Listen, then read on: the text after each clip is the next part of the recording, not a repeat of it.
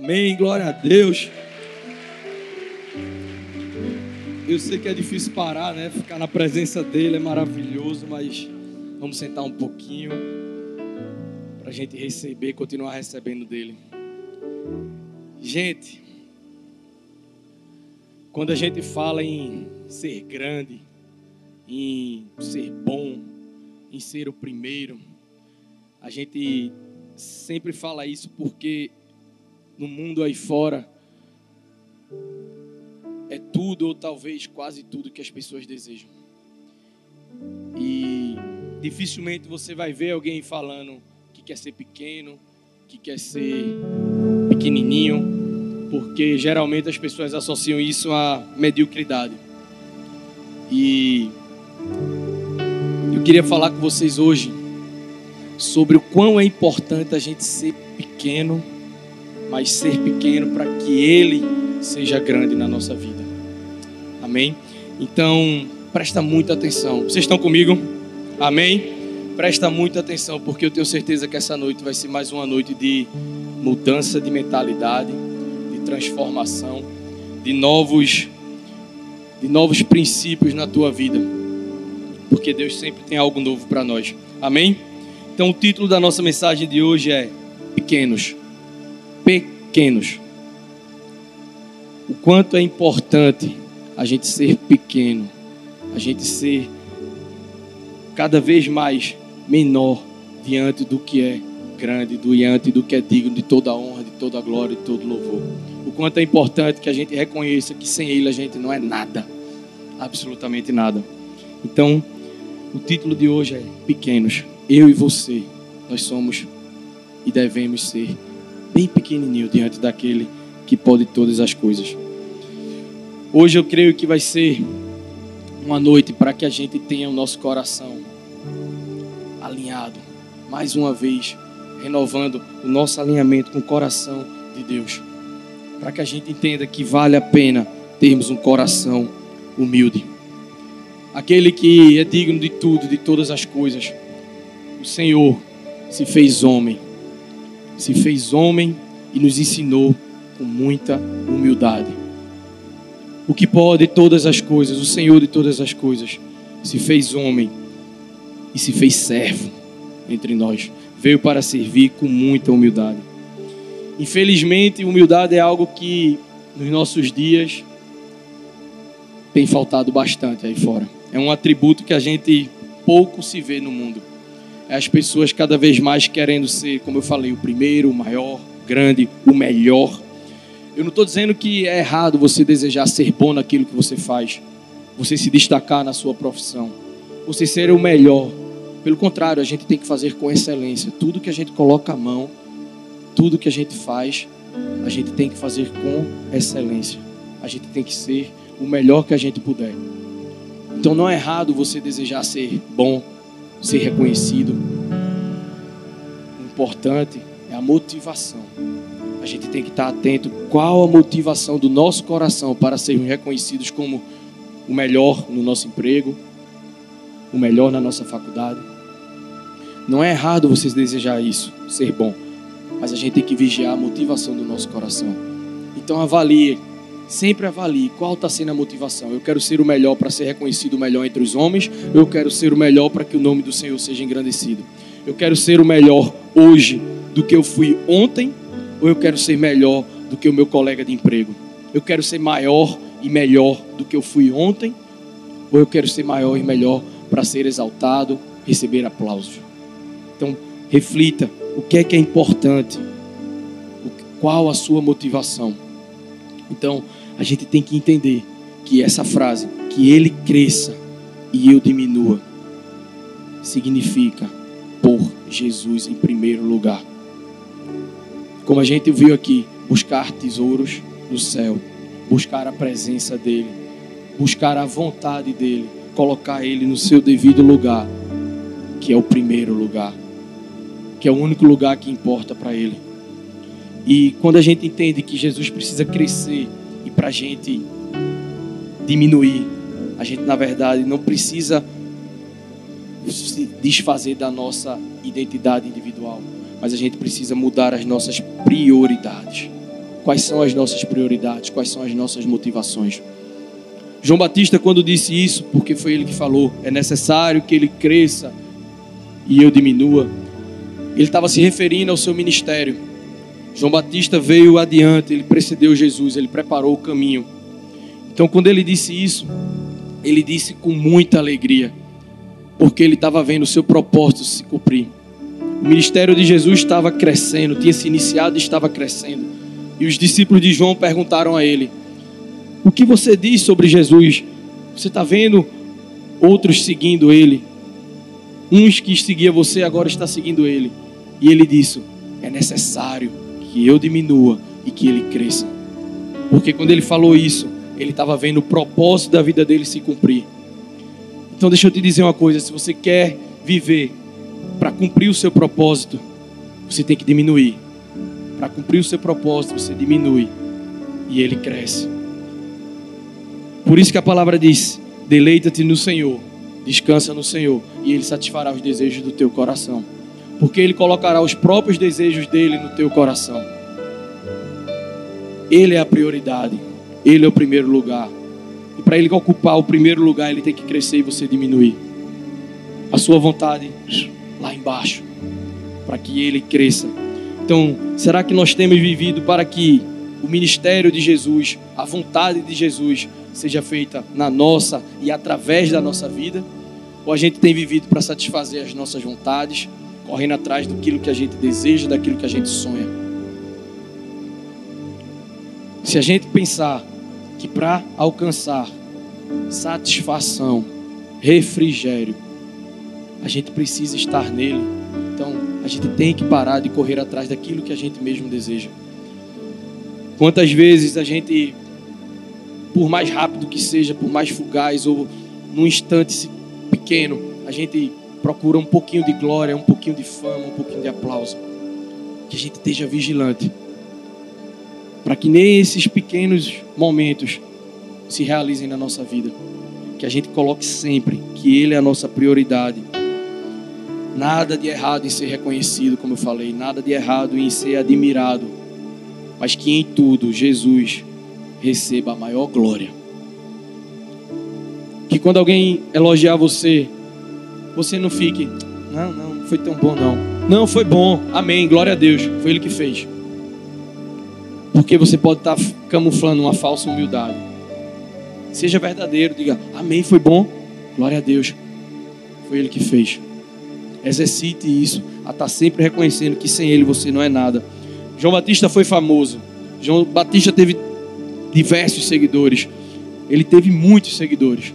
Mas quando chegou o momento de que Jesus iniciou o seu ministério, ele reconheceu que estava chegando o momento do ministério dele. Cumpriu o propósito e com muita alegria. Quando Jesus começou a ter mais seguidores, João Batista não sentiu inveja, ele não, não mentiu quando disse isso. Ele disse isso com muita alegria. Ele reconheceu que estava se cumprindo a vontade de Deus. O seu grande sonho tinha se cumprido. Que ele cresça e eu diminua. A gente tem que se preocupar cada vez mais, não com a nossa própria glória, mas com a glória de Jesus. Porque essa é a razão da nossa existência. Essa é a razão de termos sido criados. E por isso eu queria compartilhar com vocês hoje rapidamente três lições.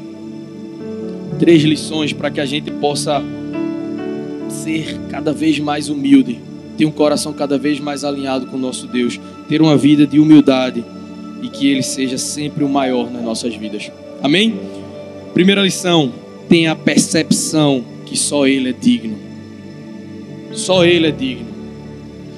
Lucas 18, 9 e 14 diz assim: Há alguns que confiavam em sua própria justiça e desprezavam os outros. Jesus contou esta parábola Dois homens subiram ao templo para orar. Um era fariseu e o outro publicano.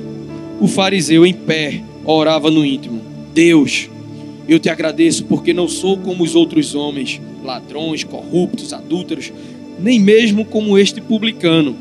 Jejuo duas vezes por semana e dou o dízimo de tudo quanto ganho. Mas o publicano ficou à distância. Ele nem ousava olhar para o céu, mas batendo no peito dizia: Deus, tem misericórdia de mim, que sou pecador. Eu lhes digo que este homem, e não o outro, foi para casa justificado diante de Deus, pois quem se exalta será humilhado, e quem se humilha será exaltado. Presta atenção, às vezes a gente escuta: os humilhados serão exaltados. Quem se humilha que será exaltado. Não é você sendo humilhado, é você reconhecendo que você não é nada diante dele, que você é um pobre pecador. E reconhecendo que você precisa da misericórdia dele. Que glória a Deus se renova a cada manhã. Amém? Então, o único a ser exaltado é o Senhor. A oração do fariseu não falava de Jesus, não falava de Deus, falava dele, não porque eu faço isso, eu faço aquilo, eu sou merecedor porque eu já fiz isso, eu já fiz aquilo, eu jejuo, eu, eu vou ao culto, eu tô, eu tô na, na célula, eu tô dando o meu dízimo. Não é sobre nós, não é sobre você, não é sobre mim, é sobre Ele. As nossas orações têm que ser sempre sobre Ele. Se for sobre você, que seja reconhecendo que você, ó, não é nada sem Ele. Se a gente for humilhado diante dele, se a gente se humilhar, Ele nos exaltará. A nossa vida tem apontado para Jesus ou para nós mesmos? A nossa vida tem como objetivo a nossa glória ou a dele? Lembre, só Ele é digno. Só Ele é merecedor. Nós somos apenas indicadores para Cristo.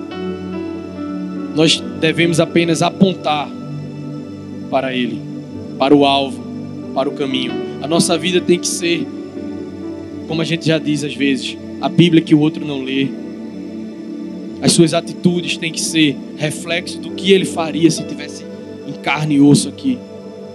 Nós temos que ser indicadores, temos que entender que ele nos usa apesar de nós. Mas para isso a gente tem que diminuir. Porque ele pode operar muito mais do que a gente imagina. Tanto querer quanto realizar pertence a ele. É como uma história do pintor. O pintor, ele usa o pincel, ele tem uma tela, ele tem as tintas. O pincel pode ser o melhor pincel, com a melhor tecnologia, com a melhor madeira, enfim. A tinta pode ser a de melhor qualidade. A tela pode ser perfeita, sem nenhuma falha. Nós somos o pincel. Você pode se achar o melhor, o bam bam bam. Mas sem o pintor usando você, você não serve para nada. O que é um pincel maravilhoso parado ali? Ele é o pintor, ele é o autor. Então, se você é um pincel maravilhoso, com muitos dons, com muitas qualidades, até essas qualidades, esses dons, quem deu foi Ele. Certo? Pronto. Ele já deu as qualidades. E ainda assim é Ele que vai usar essas qualidades. Lembre sempre, você é como um pincel. Se você não for usado pelo autor, por aquele que te criou e que te conhece mais do que você mesmo, você não serve para nada porque só Ele é digno. Talvez você chegou aqui essa noite, muita coisa tem dado errado, você, como se diz, está dando murro em ponta de faca. Entrega a tua vida na mão do Autor, para que Ele faça a boa obra, para que Ele complete aquilo que Ele deseja completar, que se Ele já iniciou, Ele vai completar a tua vida. Amém? Glória a Deus. Celebra para Ele. Se não houver a unção do Espírito Santo, meu irmão, você não serve para nada. Seus dons, seu talento. Você pode ser o melhor cantor, o melhor escritor, o melhor mecânico, o melhor enfermeiro, o melhor advogado. Ele deu os dons, mas sem a unção do Espírito Santo para te dar sabedoria como usar os seus dons, você não serve para nada. É forte, mas é verdade. Deus não dá sua glória a ninguém. Infelizmente tem gente perdendo, deixando de usufruir mais de Deus porque se acha merecedor, se acha digno e deixa de receber mais do Senhor. Porque Deus ele não dá a sua glória a ninguém. A glória pertence somente a ele. Ele não divide sua glória com ninguém. E como Jesus fechou essa parábola, porque todo aquele que se exalta será humilhado, mas o que se humilha será exaltado. Sabe quem foi assim lá nos primórdios e, e é a causa da gente viver tanta coisa ruim? Que quis ser exaltado, quis ser parecido com Deus. Ele não quis nem ser maior, quis ser parecido. Quis a glória, quis dividir a glória com Deus. Satanás. E por ele desejar isso, por ser por desejar, por ser vaidoso, orgulhoso, prepotente, soberbo, foi expulso da presença. Tinha uma autoridade no céu. Era um anjo, um querubim. Mas quis ser mais. Deus não divide a glória dele com ninguém. Por isso que a rebeldia, a soberba, é algo tão ruim porque é a raiz de todos os males, é a raiz, é a raiz do próprio mal, que é o nosso inimigo. Por isso que ele foi expulso da presença de Deus. Então a unção que Deus nos dá, a sabedoria, o direcionamento para usar o nosso propósito, nada mais é do que para glorificar Ele. Tudo é dele, por Ele e para Ele. Então Ele dá para Ele. Reconheça que Ele te deu algo, você usufrui, porque Ele é bom que Ele é maravilhoso e Ele deixa você usufruir. Mas reconheça que volta para Ele. Até no seu momento de lazer, no seu momento de descontração, reconheça que aquele momento você pode estar exaltando e glorificando a Ele. Amém? Nós somos testemunha.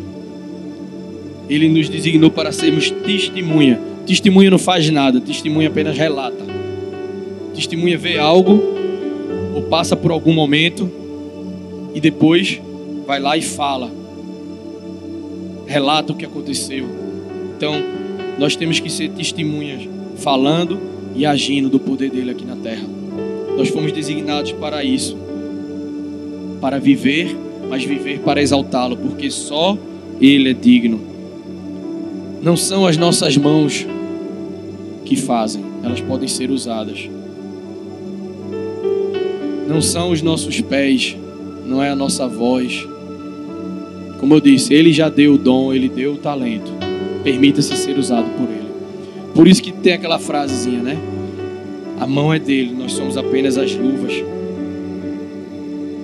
Ele ainda deixa, Ele ainda permite que a gente participe daquilo que Ele faz. Lá em Coríntios, na primeira carta a Coríntios, Paulo fala sobre os, sobre os dons, sobre sobre os talentos, sobre os dons espirituais. Ora, os dons são diversos, mas o Espírito é o mesmo. E também há diversidade nos serviços, mas o Senhor é o mesmo. E há diversidades nas realizações, mas o mesmo Deus é quem opera tudo e em todos. O dom de ser guardião foi Ele que deu. O dom de ser ali da mídia foi Ele que deu. O dom de ser do louvor é o mesmo Espírito que está operando em todo o mundo o dom que deu a você no seu trabalho, o dom que deu a sua, sua esposa no trabalho dela, cada um para cumprir o seu propósito, mas que no final a glória vá para Ele. É o mesmo Espírito, para a glória ser dele. Os dons podem até nos pertencer, mas foi Ele quem deu. Então, lembre sempre: tem algo de bom em você. O que tiver de bom em você, já saiba, não é seu não vem de você. Tudo que há de bom na gente não vem da gente. Tudo que há de bom vem dele. Então, se tem alguma coisa boa em você, não insufle. Já reconheça automaticamente. Foi ele que fez, foi ele que deu. Ah, você serve em tal ministério. Você não pode ver alguém passando necessidade, você se compadece. Não é você que é bonzinho, não, meu querido. É Ele que te deu um coração bom. É Ele que está te fazendo se constranger com aquela situação. Então não se invadiça por nada. Se foi alguma coisa boa, bota na cabeça. Não é você. Amém? Segunda lição. Adota a perspectiva certa de quem você é nele. Eita, isso é a melhor parte. Quem nós somos dele. A gente sabe que só Ele é digno, mas a gente também é presenteado com uma posição, quem nós somos nele. 1 Pedro 2,9. 1 Pedro 2,9. Eu amo esse versículo. Vocês, porém, são geração eleita, sacerdócio real, nação santa, povo exclusivo de Deus, para anunciar as grandezas daquele que os chamou das trevas para a sua maravilhosa luz. Você tem noção? Sacerdócio real. É você. Nação santa. Separado. Povo exclusivo. Você é VIP, meu irmão, minha irmã. Você é VIP, você é exclusivo. Você não é qualquer um, não. Exclusivo. E não exclusivo do seu chefe, do seu patrão. Exclusivo de Deus. Você é importante. Você tem um cargo. Você tem um motivo para estar aqui nessa terra. E aí ele mesmo diz aqui, ó, qual o motivo? Para anunciar as grandezas daquele que os chamou das trevas para sua maravilhosa luz. Esse texto fala de identidade, de quem nós somos, de quem você é em Deus, de quem você é naquele que te criou. Ele está dizendo: você é importante. Pedro, quando escreveu isso, foi porque ele ouviu do próprio Jesus: vocês serão mais que amigos. Vocês serão filhos. Está lá em João capítulo 1, 12. Aos que creram, aos que receberam, deu-lhes o direito de se tornarem. Ou seja, se tornar. Ele dá o direito, o privilégio de se tornar filho de Deus. Nação santa, geração eleita. Somos eu e você. O nosso lugar não é de honra e glória, mas o lugar de filhos. Somos filhos e filhos escolhidos. Por que, é que eu estou falando tanto isso? Porque muitos cristãos, mesmo sendo cristão, sabendo que Jesus foi à cruz, morreu por mim e por você, às vezes fica se perguntando: por que, é que eu estou nesse mundo? Qual o meu propósito? O que eu devo fazer? Quem sou eu? E nesse único versículo, Pedro responde. Presta atenção, medita nesse versículo. Ele está dizendo quem você é. Então pare de procurar quem você é nas pessoas, em outras pessoas. Saia saia, saia dessa de querer a opinião das outras pessoas. Se, for, se não for bênção, meu irmão, tapa os ouvidos. Aqui diz realmente quem você é. Se você ainda não sabe qual é a sua missão, primeiro entenda quem você é.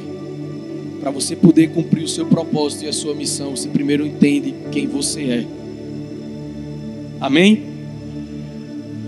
Talvez você esteja aí, mas como eu vou saber? Já falei. Isso é apenas um dos versículos.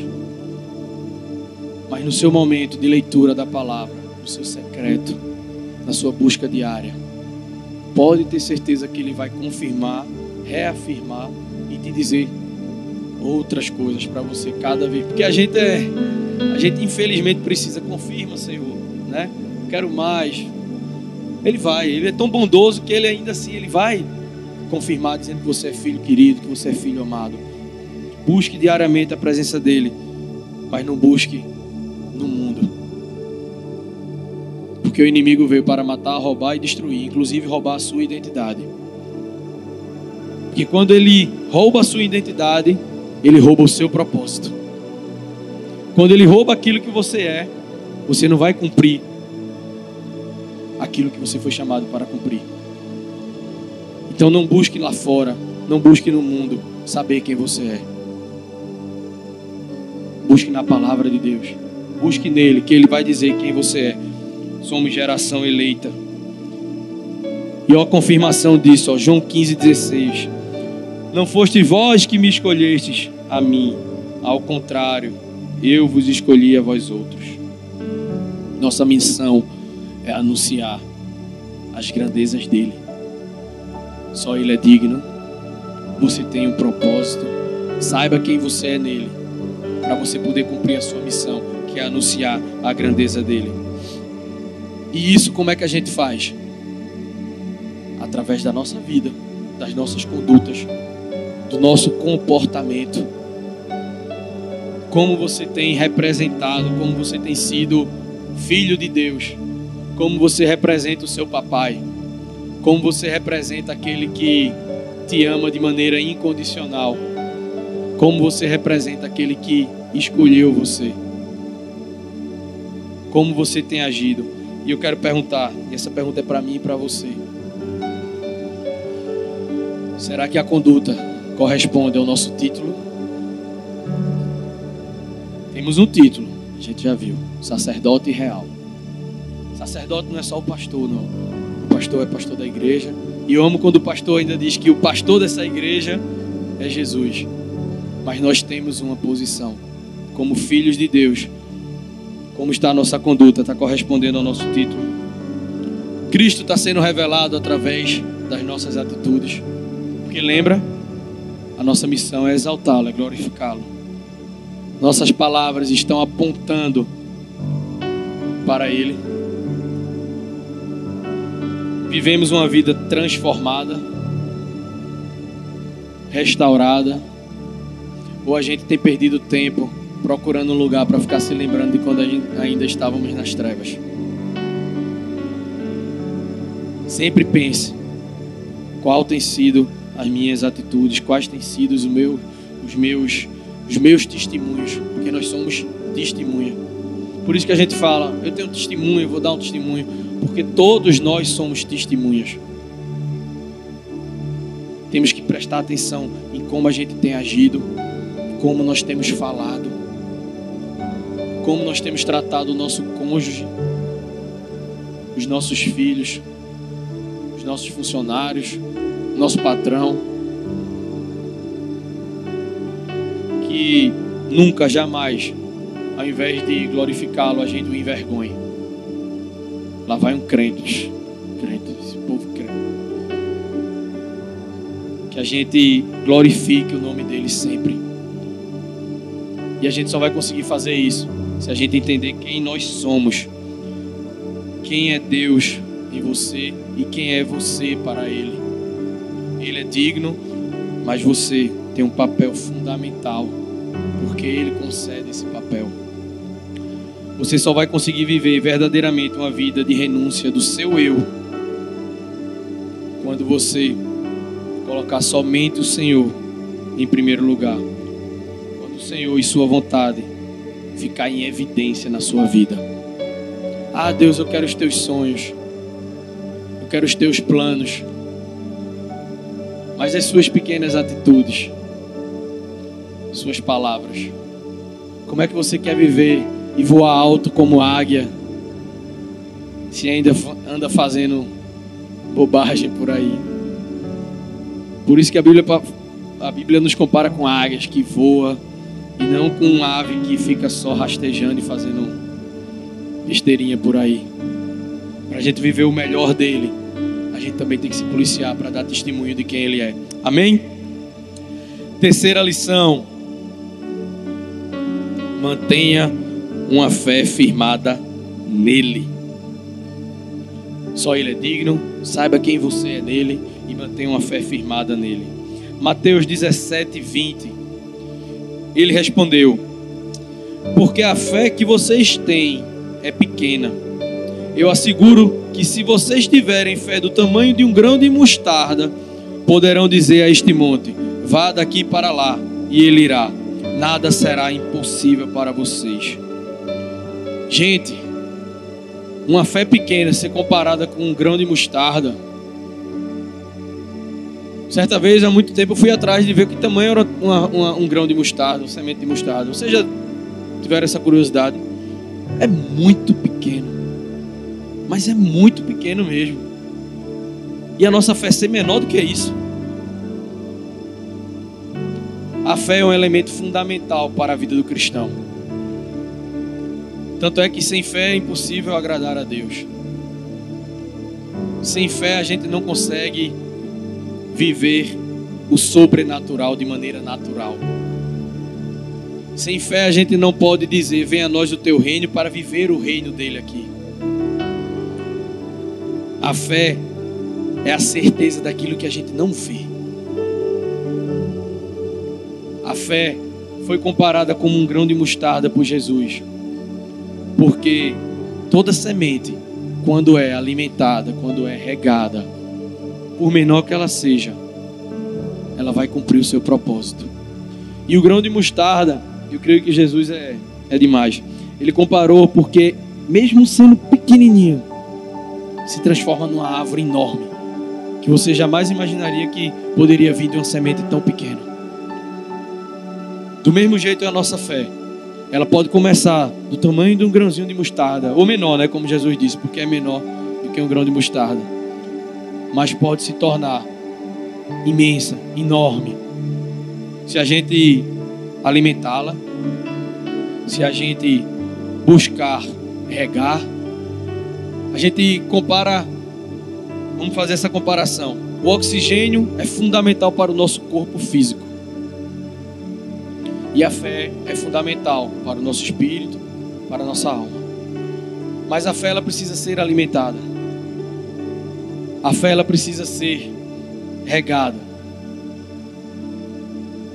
E só existe é simples, mas ao mesmo tempo precisa disciplina, precisa dedicação, precisa vontade. É buscar a presença, é orar, é o secreto, é a Bíblia, é a palavra.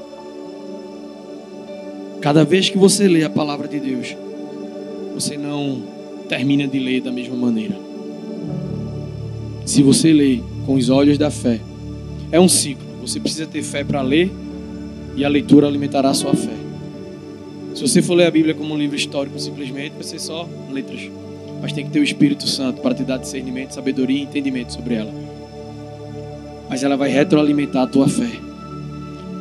Não tem como você aumentar a sua fé se você não praticar a leitura da palavra de Deus. A fé, como eu falei, é fundamental para a vida do cristão. É a certeza absoluta de que Deus tem o controle de todas as coisas, de que Ele pode fazer mais do que você imagina, de que existem coisas que você ainda não vê, de que Ele age mesmo sem você estar vendo fisicamente a fé é difícil de você definir, porque é bastante subjetiva. Mas entenda que se você não crer de todo o seu coração naquilo que o nosso Senhor separou para mim e para você na palavra dele, você deixará de viver os melhores dias da sua vida nessa terra. A fé é a certeza absoluta. Na fé não existe espaço para dúvida. A gente não pode acreditar mais ou menos. A gente não pode, ah, é, acho que vai dar. A fé não é pensamento positivo de você ficar, vai dar certo, vai dar certo. Não. A fé é você crer. Você declara crendo. Mas não pode ter brecha nenhuma para dúvida. A Bíblia é repleta de personagens em que demonstraram a sua fé. Vamos falar só de um deles, Noé. Sinceramente, Noé você está lá e Deus manda você construir um barco. Mas Ele não manda construir um barquinho, não. Ele manda construir uma arca gigante. Porque vai chover. Para você entender que Noé obedeceu, ele só obedeceu porque ele teve fé. Você não vai conseguir obedecer o direcionamento do Senhor se você não crê que aquilo é o melhor para a sua vida todas as coisas cooperam para o bem daqueles que o amam. Se você não acreditar nisso, como é que você vai obedecer quando ele mandar algo para você? Então você tem que ter fé. Por isso que a palavra é tão é demais. Sem fé é impossível agradar a Deus, e sem fé é impossível viver o que Deus tem para você. Noé nunca tinha visto uma chuva como o dilúvio que estaria por vir. E ele passou anos construindo a arca, porque ele teve fé para cumprir o seu propósito e para obedecer a Deus. A fé, ela é tão importante quanto o ar que respiramos. Sem fé, a gente vai sucumbir. Sem fé, você não consegue nem acreditar que amanhã de manhã as misericórdias dele vão estar se renovando. Sem fé, o cristão não subsiste. Por isso que eu comparei com o oxigênio. Sem oxigênio, nosso corpo morre. Sem fé, a morte espiritual. Então, ah, minha fé está abalada. Talvez você chegou hoje aqui, como a gente diz, né? Frio. Se afastou do caminho do Senhor, está frio. Ou está morno, que é pior ainda, né? Que a palavra diz: seja quente, frio, não seja morno. Pior, pior ainda se você estiver morno. Mas deixa eu te dizer. Deixa Deus acender tua fé, esquentar tua fé novamente essa noite. Para que você possa viver. Amém. Para que você possa viver os propósitos, os milagres dele. Como é que você vai presenciar, ser testemunha e enxergar um milagre? Você só enxerga um milagre se você tiver fé para crer que aquilo ali foi um milagre. Por isso que Jesus sempre falava: Tua fé te curou. Você crê que pode ser curado? Tua fé te curou. E deixa eu compartilhar com vocês algo que hoje foi para mim bem forte de manhã. Me veio Marcos capítulo 7, 35, se eu não me engano. Quando Jesus cura um surdo e mudo. E a palavra diz lá nesse versículo que imediatamente ele começou a falar fluentemente. Porque quando ele age, ele age de maneira completa. Mas a fé precisa ser exercida, porque ele sempre diz: A tua fé te curou. Então entenda que sem fé, você nem vai viver o melhor de Deus, nem vai ver os milagres, e pior ainda, pode morrer espiritualmente. Fica de pé no teu lugar.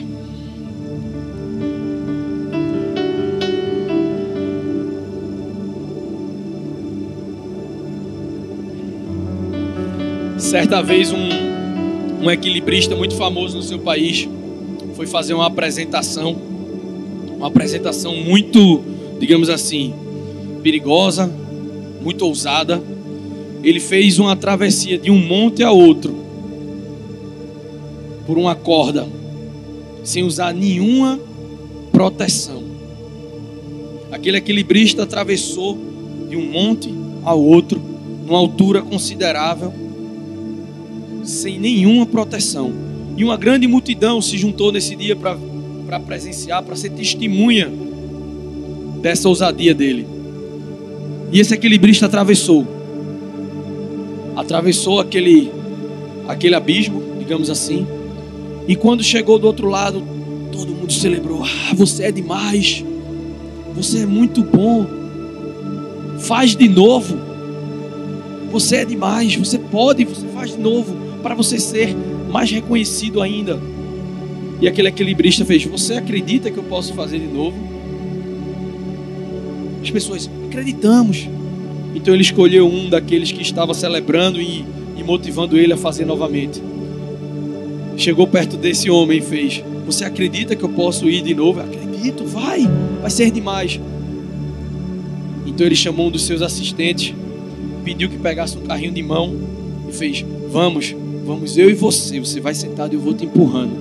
Aí o camarada, não, eu acredito que você atravessa sozinho. Pegou? A mesma coisa é Deus. Você acredita em Deus? Você acredita que Ele pode maravilhas? Você acredita que Ele tem o domínio? Mas quando Ele diz: Coloca a tua vida aqui na palma da minha mão, que eu vou te conduzir, eu vou te carregar. Mas vai ter que ser da minha vontade, do meu jeito, como eu quero. Aí às vezes a gente não, aí é demais para mim. É feito o jovem rico que olha para trás e hum, dá para mim não. É nessa hora que o negue-se a si mesmo tem que ser colocado em prática. O evangelho é muito simples, gente. Não estou dizendo que é fácil, mas é simples. Quer seguir Jesus, quer viver o melhor dele aqui nessa terra Negue-se a si mesmo. Porque não tem como você viver o melhor dele com as suas vontades. Não tem como você atravessar as dificuldades, os abismos, ele tomando conta se você não entregar toda a sua vida a ele. Foi isso que o homem que acreditava naquele equilibrista, que nós que acreditamos em Deus precisamos fazer. Precisamos entregar todo o controle nas mãos dele. Então assim é que a gente precisa fazer. é que a gente precisa acreditar, é que a gente precisa ter a fé nele. Por isso eu quero te encorajar essa noite. Te encorajar a ter uma mudança. Lembra que eu falei no início? Hoje é uma noite de mudanças. Se você ainda não entregou sua vida completamente, se você ainda não entendeu que você, para viver o melhor, você precisa entregar sua vida na palma da mão dele, eu te encorajo hoje a viver uma vida crendo que Deus é tudo e que Ele pode tudo.